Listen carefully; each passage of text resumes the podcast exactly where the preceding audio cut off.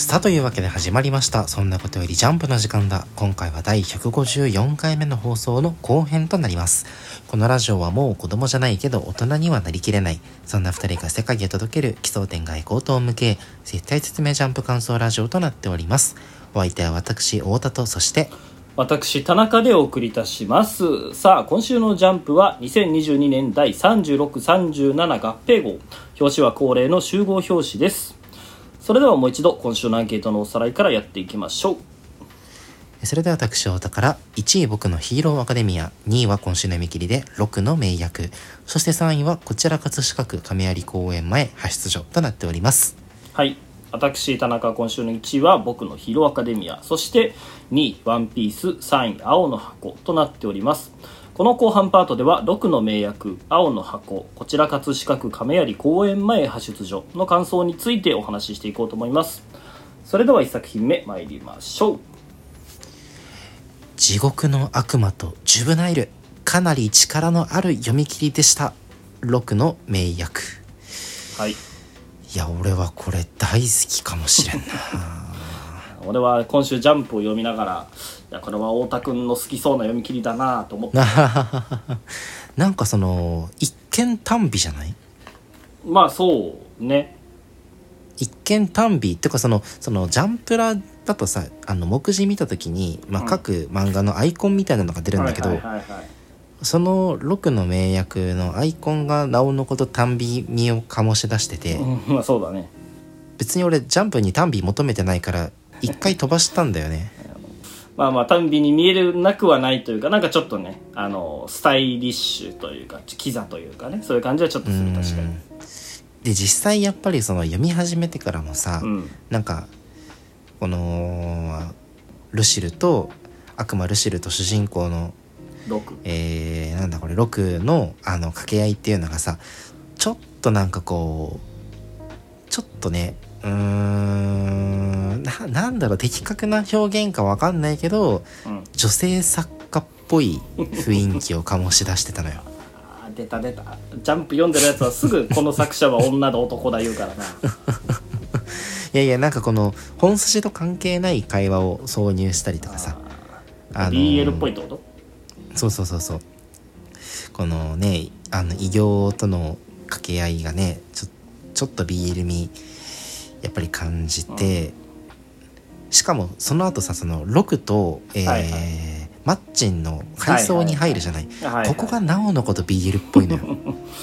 だってこれ読み切りってすうん。いいよいいよ。BL というよりなんかブロマンスという感じはするけどね、まあバディものというか単純に。いやでもこの限られたさ読み切りページ数限られた読み切りの中でなんかパン手渡して食べるだけで1ページ使ったりとかさあなんだろう口からタバコの輪っか出して当てはいるあたりに尺割いたりとかさーはいはいはい、ななんかちょっとそこ書くみたいなうん、そこ書く必要あるみたいな描写がねこのルシルといい、えーマッチンといいずっと続いてたのよ。うん。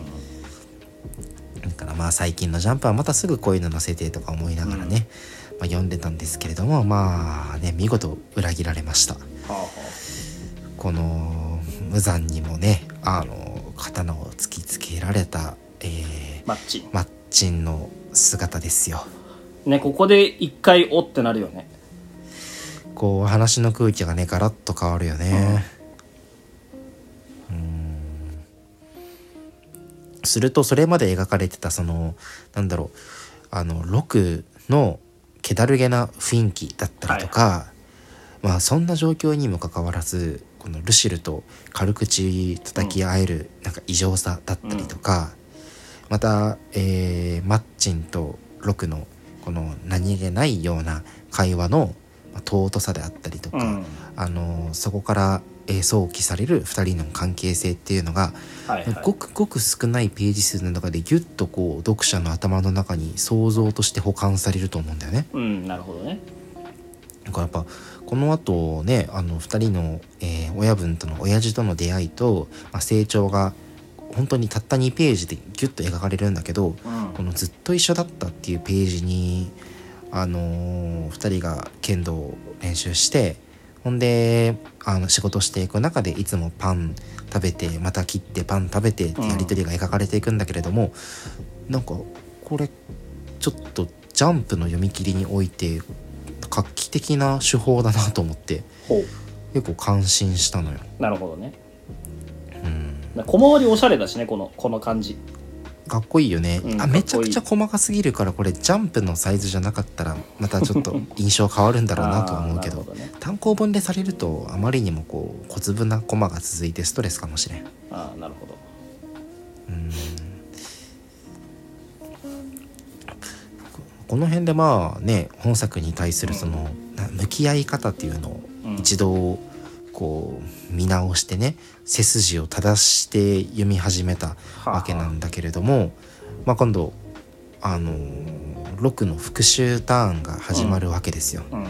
まあねあの親父はクソ野郎だしうん。やっぱりここの親父が一旦6を6に住まなかったと謝りつつも、とはいえあの拳銃でねお腹を一発撃つシーンとかもこう、まあ、見えすぎてるとはいえこの読者の予想を裏切るような描き方でね。はいはい。結構その、えー裏切りが連続する展開なんだけど何よりの裏切りはさこの次のページの、あのルシルのその翼を広げたシやーーンよね。悪魔っぽいよね。急おに前こんなかっこいい羽入るんかって思って、ね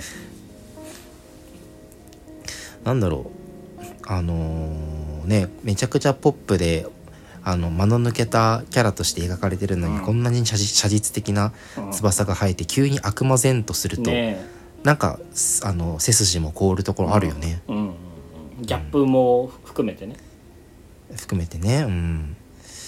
うん。だからこそこの、えールシルの力を借りた、まあ、ロクが、うん。えー悪魔の力を手にしてあの親父に立ち向かう時のこの翼のね、えー翼をまとって現れる見開きのページうんよいやーかっこいいよね。このあモブたちを倒すバトルシーン描かずにいきなりこの登場の仕方するのまずずるいよね。そうね。そうそうそうそう。でここで読者の興味引いてから、まあ、バトルシーンというか、えーモブたちをまた切り刻むシーンは、うん。それと別に描くしなんかルシルに対してさ「ありがとうルシル、うん。俺に選択肢をくれて」って言ってるのもめっちゃいいなと思って、うんうんうん。ここでさ俺に力をくれてじゃなくて選択肢をくれてって言ってるからそのこの悪魔との契約はしたけどその後どうするかは俺次第なんだよみたいなさ、うーん。そね。こにそのこのロクの覚悟みたいなのが現れててすごい良かった。うん。なるほどねこのまた燃え盛るあのヤクザたちの真ん中に立つ、あのロクっていうシーンもかっこいいよね、うんかっこいい。黒い翼とそのひあの炎の光の対比っていうのが効いてて、うん。うんでここまですごくド派手なあのヤクザたちをぶち殺すえ描写を挟みつつも一番最後親父を切り伏せるシーンうん。はすごく静かに描かれてるんだよね。しかもここ悪魔になってないじゃんああ本当だね。これ憎いよねこういう演そうい出やー熱いよ。この何言ったって心読めちゃうもんなって言ってるように、あの悪魔の力を手にしたことによって心が読めるようになったロクはあのね親父がうん。あの本当にすまなかったって言ってもねそれが本心からでないことを見抜いてしまいあの後ろ姿でね背中で語るんだよね。あうん。あ悲しいだけだって。心なんか読めても悲しいだけだってうん。語るんだけどまあねそれを踏まえてのラストシーンですよ。うん。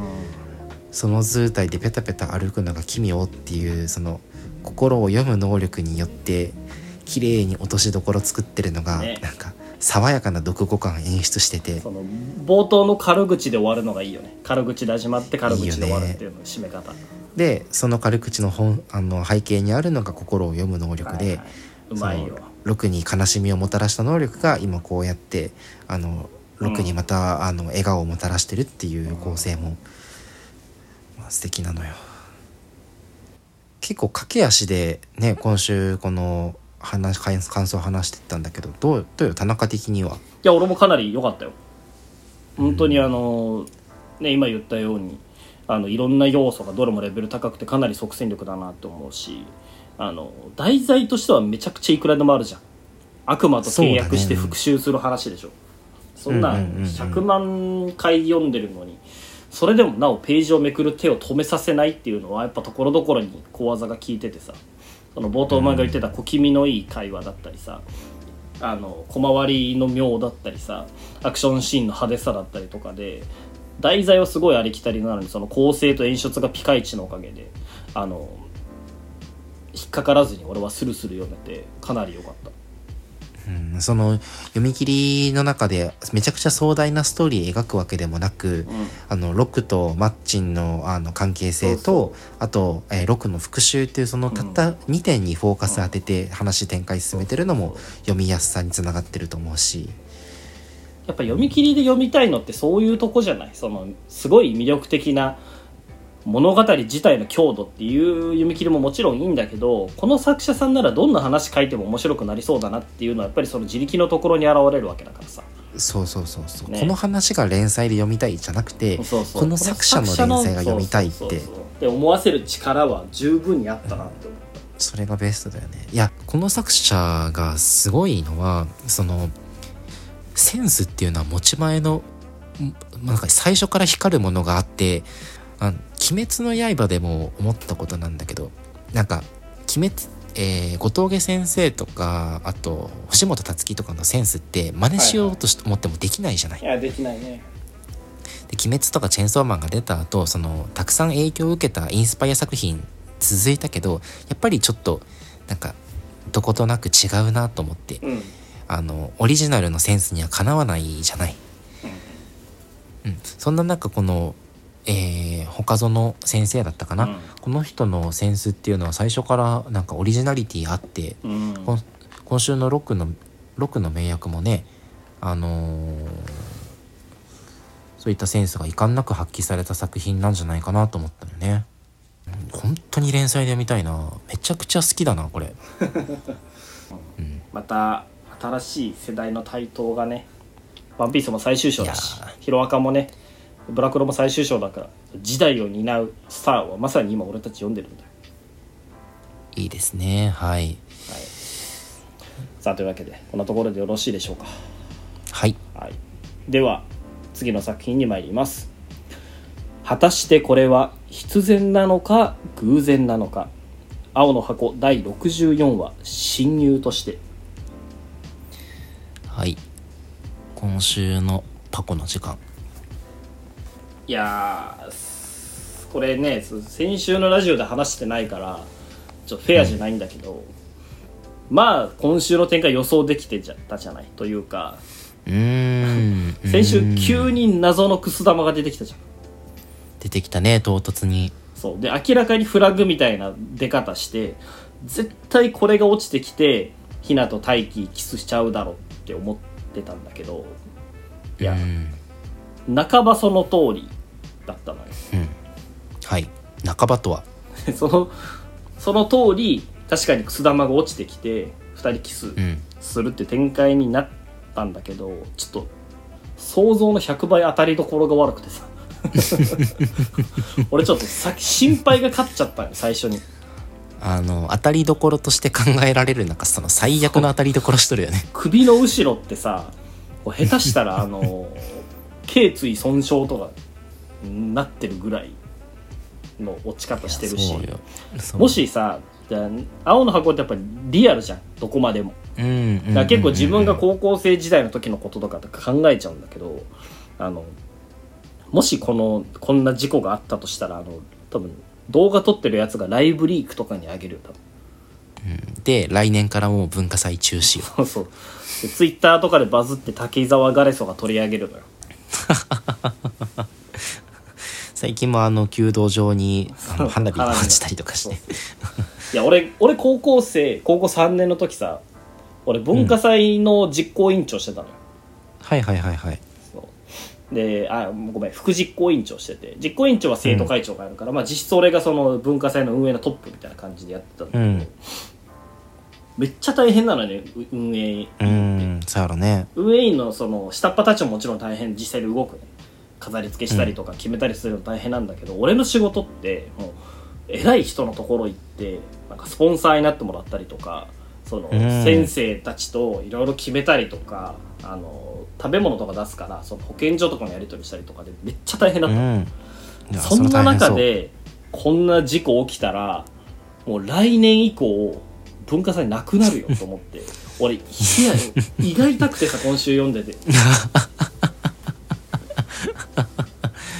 あのリアルさゆえにね。リアルさゆえによ。感情移入しやすいがゆえに。うーん。いやーこれちょっとねどうなんですか？そのかりドッキリハプニングみたいな描かれ方してるけどさ大事故も大事故よ。大事故も大事故。ここでその今週最後にその千夏先輩がさこうなんか動向いつも通りかっぴらいてね。なんかほうけた顔してるけどさ。これがその果たしてなんだろう大輝くん大丈夫かな？なのかそれともそのえ大輝くんとひなちゃんキスしちゃったのかな？うん。か、まあ、どっちかによってうん。なん、まあ、どっちかなんだろうけどどっちにしても失うものがあると思うまあねそうだね。まあ、仮にその大輝くん大丈夫なのかなだとしたらあまりにも恋愛漫画として話が進まなすぎるし、仮にその大輝くんとひなちゃんやっぱりキスしちゃったのかなであれば、なんかこの状況で大輝くんの頭を心配しない千夏先輩ってやっぱり嫌なやつだなと思って。でもねそれに関して言うと確実に後者なのよ。でなんでかっていうとこの「青の箱」っていう漫画がもうラブコメの何？ラブコメの空気に当てられすぎて完全にラブコメワールドになってるからなんだけどそれがなぜかっていうと、その前のページでさ、なあうん今のさ唇当たってなかったってその目の前に起きた大事故よりもまず一番最初にキスしてるかどうかを注目してしまうこいつらに現れてるのよね。こいつらがそのキスしたキスしてないをいきなりやってるからあのもうこの空間はラブコメワールドになってる。でつまりということは千夏先輩はもうキスのことしかこの時点で考えてない。なるほど。ラブコメの空気に当てられてんのか。いやいやあの青の箱がねそなんかその、常時ラブコメの空気を醸し出してるなら、うん。そのいいの特にその 今回で言えばラブコメの米部分よね。うん。ラブコメの米部分があまりにも今までその気迫でここまで来たからそうするとこのくす玉事件はねあの今まで積み重ねてきた米では そのなんか相殺されないのよ。この大事件を大事故をコメディだと思ってると。いやコメディじゃないならば その唇当たってなかったかどうかみたいな話にならない 確かに確かに。なるほどなるほど。それ確かに。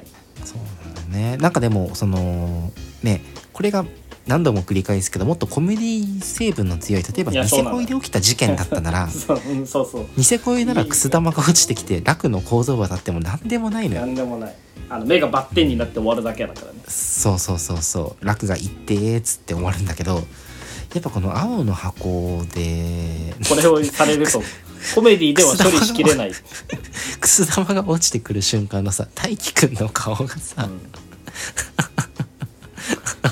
白真すぎる。サスペンス映画みたいな顔してるし。とてもそのコメディで終われない顔してるのよ。なんかさでもそもそも俺これキスしてないんじゃないかと思ってるのよ、うっていうのがさ、今週唇紙吹雪で隠されてるじゃん。うん。これ唇と唇の間に紙吹雪1枚挟まってると思わない？なるほどね、うんうんうん、だから本人たち的にはキスしてないと思ってるんだけどただ状況証拠的に完全にキスしてるからもうあのあいつらはキスしたんだっていうのがこう公然とまかり通ってあのうんあのなんていうのかな既成事実になってしまうわけ。だから大輝くん的にはキスしてないのにあの誤解千夏先輩に誤解されちゃってやきもきみたいな。展開に千なるんじゃないかな。夏先輩もやもやしてで大輝くんに聞いちゃったり聞いちゃわなかったりね。隣の部屋からモールス信号をしたり送っちゃったりね。そうそうそう。だって青の箱がここでキスさせる漫画にはあんまり思えないもんこれまで何でもなかったんだから。そもそも論これあの紙1枚さこの唇のあたりにの重なってる紙のかしたら唇触れ合わない距離感だと思うん確かに。それもあるかもしれん。うん。確かに。確かに。だからあくまでその監修が2人はキスしたと思い込んだだけ確かに。だろうね、なんかさでもさその大輝くんとひなちゃんがキスしたかキスしてないかっていうのが今週一番のトピックスじゃない、まあ、僕が言ってるように、うん、うんうんうんうんでもこの漫画が最後に映し出すのはそれを見た千夏先輩の反応なわけよ。そうだね。俺それがさもうひなちゃんがかわいそうでかわいそうでやれんというかこんな大事件が起きたんだから、もうひなちゃんにフォーカス当てておいてやってくれよって俺ちょっと思っちゃったんだよね。なんかひなちゃんのターンとしてさこの白雪姫編描かれてるにもかかわらず最後に映し出されるのが赤面したひなちゃんではなくてほうけた千夏先輩っていうのがね。結局千夏先輩なのかよってうん。考えると悲しいしあのジャンプコミックス5巻発売記念 PV みたいなのが上がってるらしいの。ようんうんうん。で千夏編とひな編で分かれてるらしいんだよね。同じうん5巻のそのうん。PV が。2本上がってるらしくて、うん。で再生数の差がえぐいらしい。千夏先輩とひなちゃんであどっちが多いの？それも圧倒的に千夏先輩ですよ。あやっぱそうなんだ、なんか悲しいなって思うし今週エッチなギャル出てきたじゃん。出てきたね。こいつエッはチなギャルね。こいつこの後に及んで マリカポジに収まろうとしてるのかっていうのが俺ちょっと衝撃だったんだけあやめちゃんね。どね。あの自分のこと名前で呼ぶタイプの女子ね。そういやいやいやでもひなちゃんがどんどん希釈されていってしまうじゃないかっていう俺のこの、俺もうもはやもう俺はひな推しなのよ。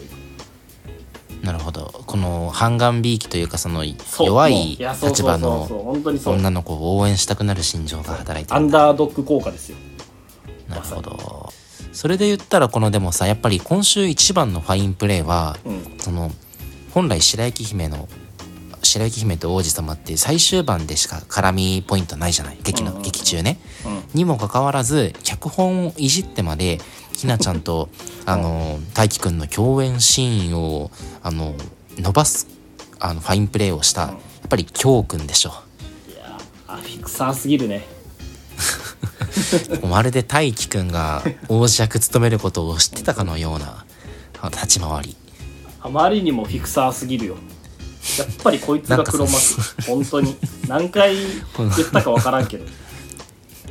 あのポットでの男が結ばれるのが納得いかないって、まあ、今日が主張して、あの序盤に王子様と白雪姫が絡むシーンを盛り込んだと、あのそれ言って許されるキャラなのか俺不安なんだよね。あのクラスの白雪姫脚本会議においてさ確今日が唐突に確かに。バッて手挙げて、ね、俺の俺の白雪姫はやっぱりあのそんなに尻軽じゃないから確かに。話したこともない男にキスされたからって付き合わないと思うとか言うと女子引くでしょ。ううんいいえっと伊藤君の意見はそうそうなんだね。もうそこまで言うならそれでいいよみたいな。いやでもやっぱいさあ文化祭であの陰キャが生きるポイントってこういうとこしかないのよ。なるほど。ああその作劇の矛盾点とかをついてね。眼鏡クイッてしながらさわ私は常々思っていたんですがこの脚本だとうんぬんかんぬんっていうところぐらいしか 生きれないんだからさ。なるほどね。それ考えるとあれだね。今日がそのポットでの男と結ばれ白雪姫が結ばれるのが納得いかんと言ってるわけでしょうん。ってことは大輝にとってさポットでの女である千夏先輩と結ばれるのはやっぱ納得いかないんじゃない？だからこなそるほど。そうフィクサーの能力を使ってどうにかポットでの女じゃないひなちゃんと大輝をくっつけようとしてるのかもしれない。今日がねなるほどね。そうか。やっぱり今日はひなちゃんサイドの人間なのいかやーそうだよ。うん。あのーさ、うん。そ俺一点だけ気になってるところがあってうん。まあもともとさその白雪姫の王子様役を演じるはずだった男の子が、うん。まあ、他クラスの催し物のサスケでうん。落下事故を起こした結果、うんうんうん。怪我して病院行きになったと。はいはいはい。結果できませんでしたよとねいう話なんだけどこれ仕組まれてない？いやーフィクサーだね。フィクサーでしょ？フィクサーでしょ。いや、フィクサー。なのよ。で、フィクサーなんだけど、果たしてそれは、大輝くんのためにうん。仕組んだこ罠なのかというと、そうじゃないと思う。俺やっぱね、フィクサーは、ひなちゃんのこと、実は好きなんじゃないかなと思って。あそっち？あ本来、自分も全部王子様のセリフを覚えてるから、本来の王子様役を蹴落として自分京くんこそが王子様ポジに収まりたかったのよ。確かにあの今回代役を大輝が務めることになった流れってちょっと不自然ではあるもんね。いつも一緒に練習相手だったからっていうやつよりも脚本考えたやつの方が適性はあるよな確かに。にもかかわらずそのあの代役を決めるタイミングで京くん、うん。不幸にも委員会に呼ばれてしまってはいはい。でまあ大輝くんがねその代役に任命されたわけよ、うん。そしたらもう京くんあれ委員会の用事終わってあやばいやばい王子様役が決まるやばいやばいと思って急いで体育館来たらもう大輝くんが王子様の衣装を着ててね。うん。ちょっとあのまあがっかりしながらね先週も言ってましたよ。異性の友達と恋人の違いって何なんだろうなって、うん。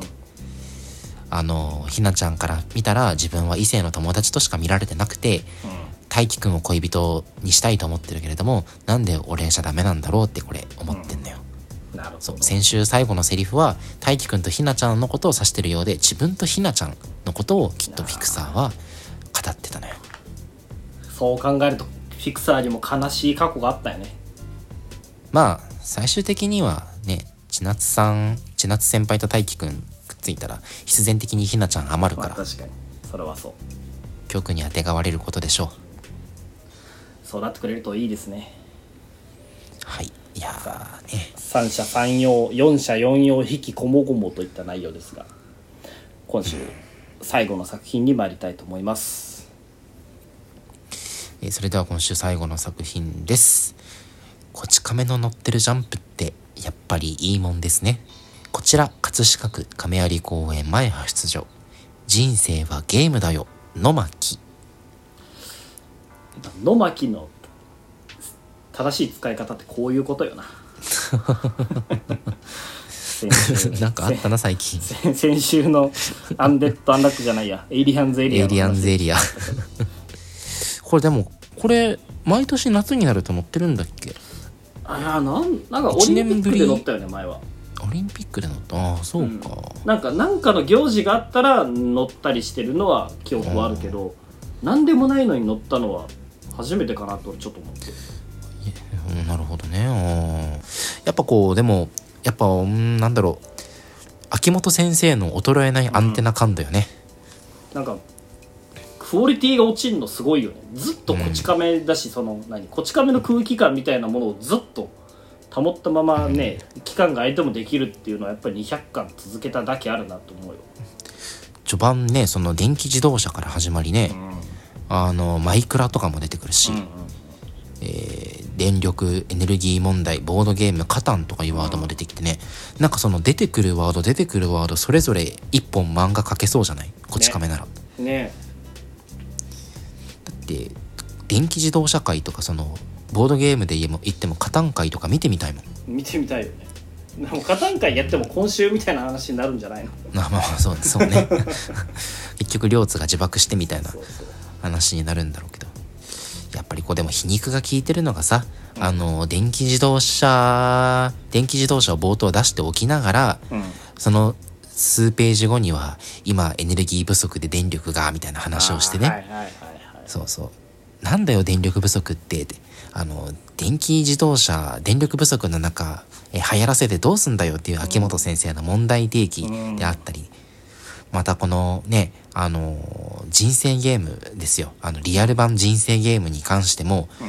これちちょっとなんかその作中えーリアル人生ゲームをさテレビ局タイアップ夏の特番で放送だってりょうさん言ってるけど、はいはいはい。ちょっと違和感ないというと。今時のテレビってさそんな体力ないでしょ？まあ確かに。夏の特番なんかないわな。今こういうなんかお金のかかる企画を、うん。えー一年発起やるメディアって多分 YouTube なのよ。うんなるほどね。でここでそのねあのーまあ、なぜかちょっと違和感残りながらもテレビ局で、えー人生山あり谷ありリアルゲームっていうのをあのーりょうさんやるわけだけれども、うんそんな中一番最後にはあのそこで、えーたくさんの富を手にしたりょうさんが、まあ、ゴールドコイン不正換金して警視庁で取り調べを受けています。テレビも放送中止になりましたって。ここやっぱりあの失われた、えーテレビや YouTube におけるモラルを暗示してるよね。なるほどね。視聴率稼ぎに、えー先走って再生回数稼ぎに先走って あの違法行為が横行している YouTube であったりとかあの報道のモラルが問われるテレビ業界をやっぱり示唆してるのよ。ど。なるほど、それで言うと俺今週さ無敵の人の話をしてるかなとか思って、ああというと？りょうさんがその最初うまくいってたけど結局イカ様がバレて使えなくなってもともとの運のなさも相まって転落していくわけじゃん。うんうんうん。でその中でこうりょうさんに対してあの中川とか玲子とかがさもともと一文なしだものね、失うものは全くないしねって言ったりとかさ。うーん。イケメンだろうが金持ちだろうがサイコロで人生で決まるとかさそれが人生山谷ゲームの醍醐味だろうだったりさなんかこうあ昨今あの取り沙汰されるどうしようも埋めようのない格差によって生まれてしまった無敵の人問題だったりとか。ーいわゆるジョーカーよね。そうそうそうそう。おの話をちょっとしてるのかなとか思って、確かに。金持ちはどんどん金持ちになってってね。そうそうそうでもでも今週読んでてやっぱそのあの秋元先生書きたくて仕方ないんだろうなっていう、トピックが渋滞を起こしてるところそうそう。も見て取れるし。やっぱ定期的に出すもん出さないと体に悪いんじゃない？本当に。いやすごいよ。まだまだ逆にこんだけ余力あるのに200巻で終えた潔さみたいなのもあるしね。そうですね。うん。いやまあでもなんといっても今週一番の狂気はさうん。あのこち亀世界なんといっても我々と地続きの世界でさ、うん。いつもあの、えー話題のトピックを元に話が描かれていくじゃない。はいはいあのこち亀世界においてもやっぱりコロナ禍ってあるのよ。うん、そうだね、で過去の話ではなくて、うん、あの現在進行形で我々と同じ時代のコロナ禍を彼ら生きてるのよ、はいはいはい。にもかかわらずやっぱり鉄頭鉄尾一人もマスクしていない。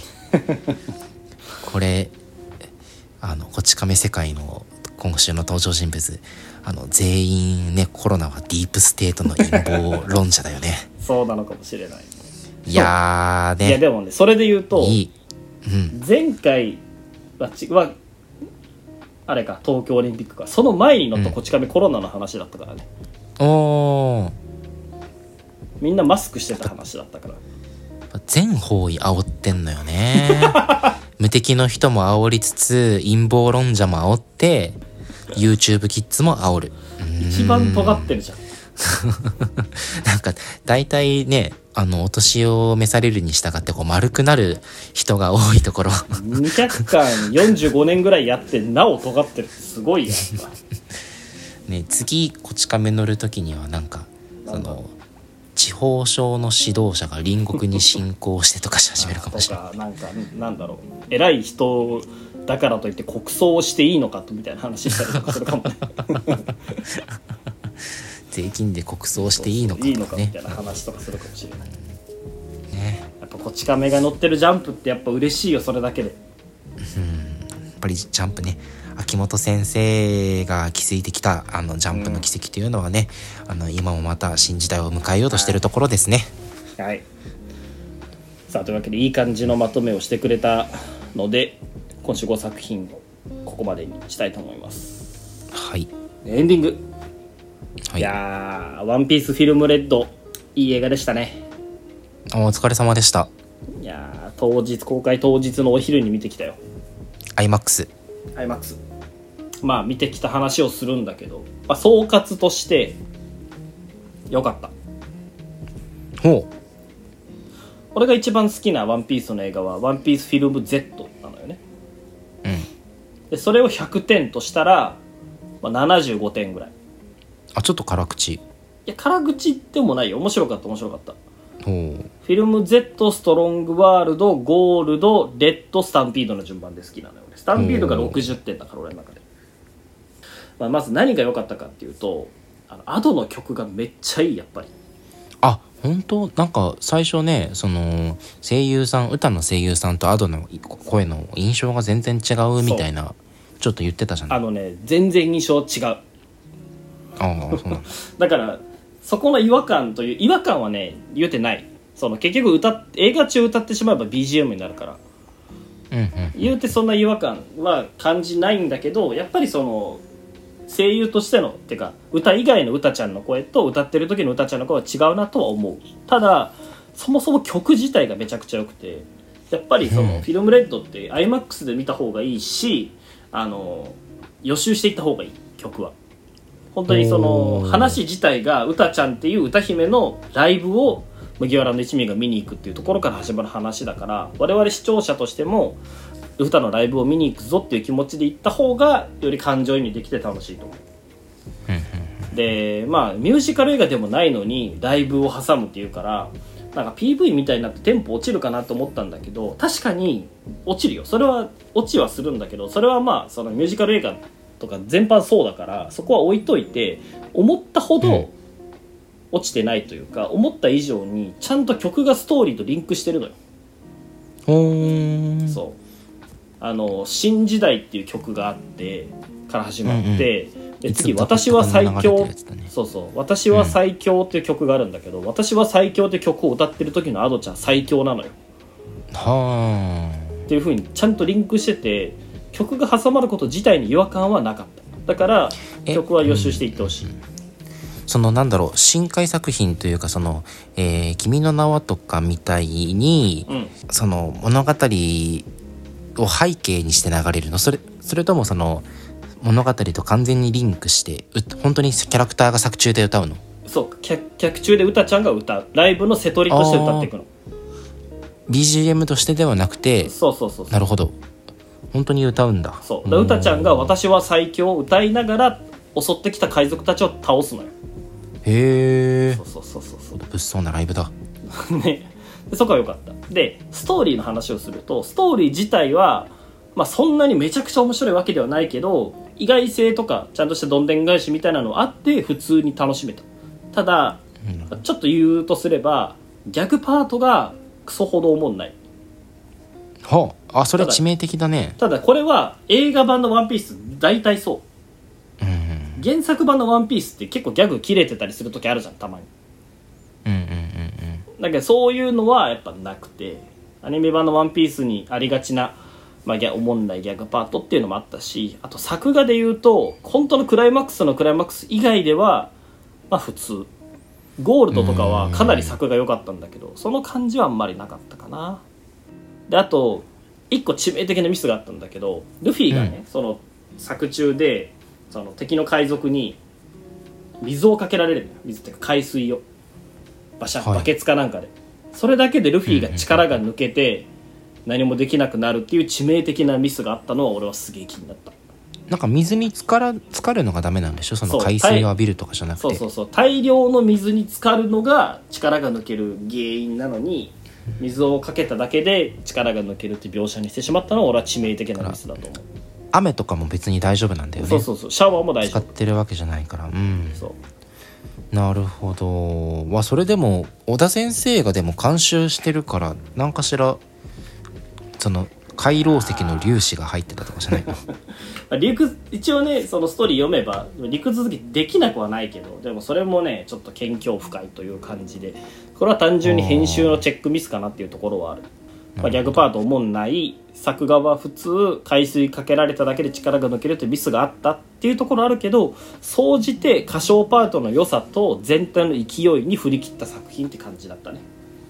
うん。まあでさそのね好きなキャラが活躍するみたいな話今したじゃん。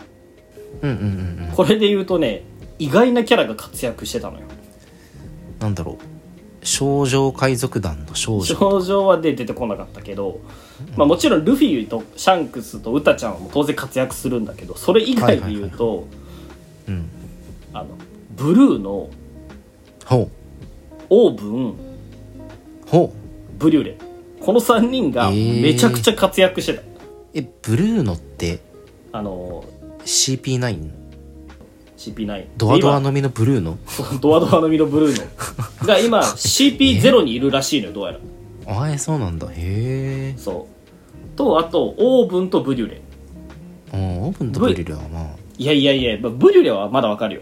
原作でもそれなりに重要な位置だったけど、オーブンがめちゃくちゃ戦ってたし、めちゃくちゃ強かったし映画で新技2つぐらい解禁されてた オーブンが。オーブンが。なななんでオーブンこんなにフィーチャリングすんのと俺集中できないぐらいめちゃくちゃ活躍してたからオーブンのファンはマジで見た方がいい。オーブンのファン。そう。であと成長したコビーが超活躍してて。あそれはいいね。コビーって他の映画作品にも出たことあるのよ。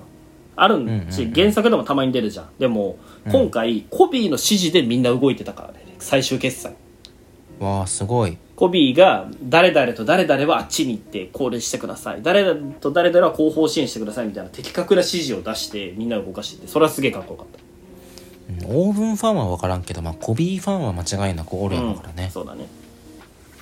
でやっぱ一番良かったのがクライマックスの戦闘なのよ、まあ、ラスボスが出てきて、そいつを倒すんだけどもう全部言うねラスボスが何かっていうと、トットムジカっていう怪物なのよ。はいはいはいはい。これは何かっていうと俺も何かはよく分かってないんだけどなんか楽譜があってそれをあの歌ちゃんって悪魔の実の能力者なのね。うん。で何の実かっていうとそのまま歌歌の実なのよ。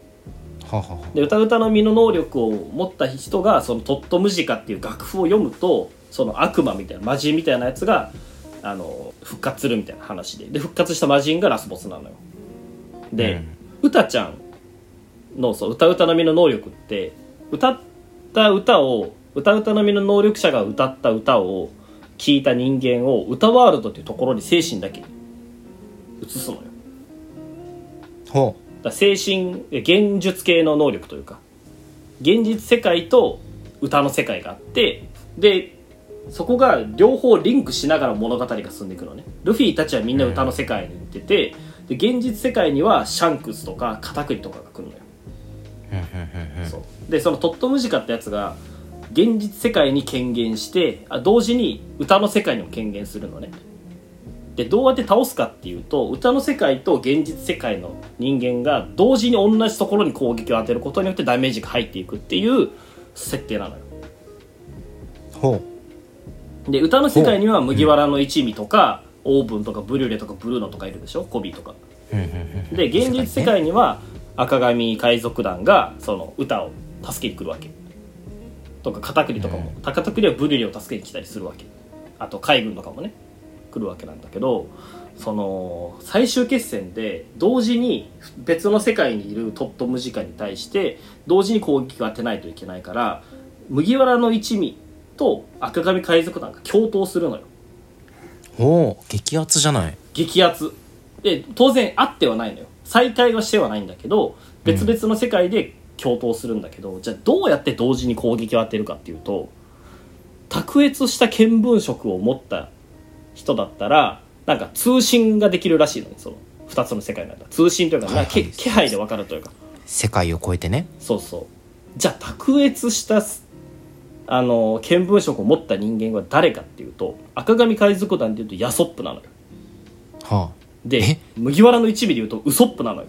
え？ー、でウソップとヤソップが別々の世界なんだけど「おい親父おなんだ息子」って会話はしてないんだけどお互い通じ合いながらあの右腕左腕ってそれぞれの海賊団に指示出しながら攻撃するのね。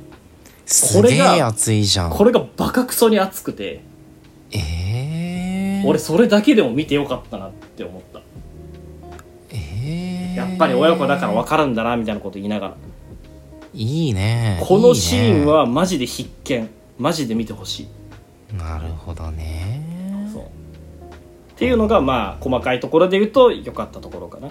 まあ総じてやっぱいい映画だったよ。序盤は圧巻の歌のライブシーンがあってで中盤はそのビビッドな歌のライブ戦闘ライブしながら戦闘するシーンと能力の謎解きで終盤で満を持した赤髪海賊団の共同っていうふうにまあ全体を通して満足感はあった。あともう一個お話ししたいことがあってあの先週のねラジオの最後で予想したじゃん。ギアフィフスが出る。あのギアフィフスね。うん。出た。出た？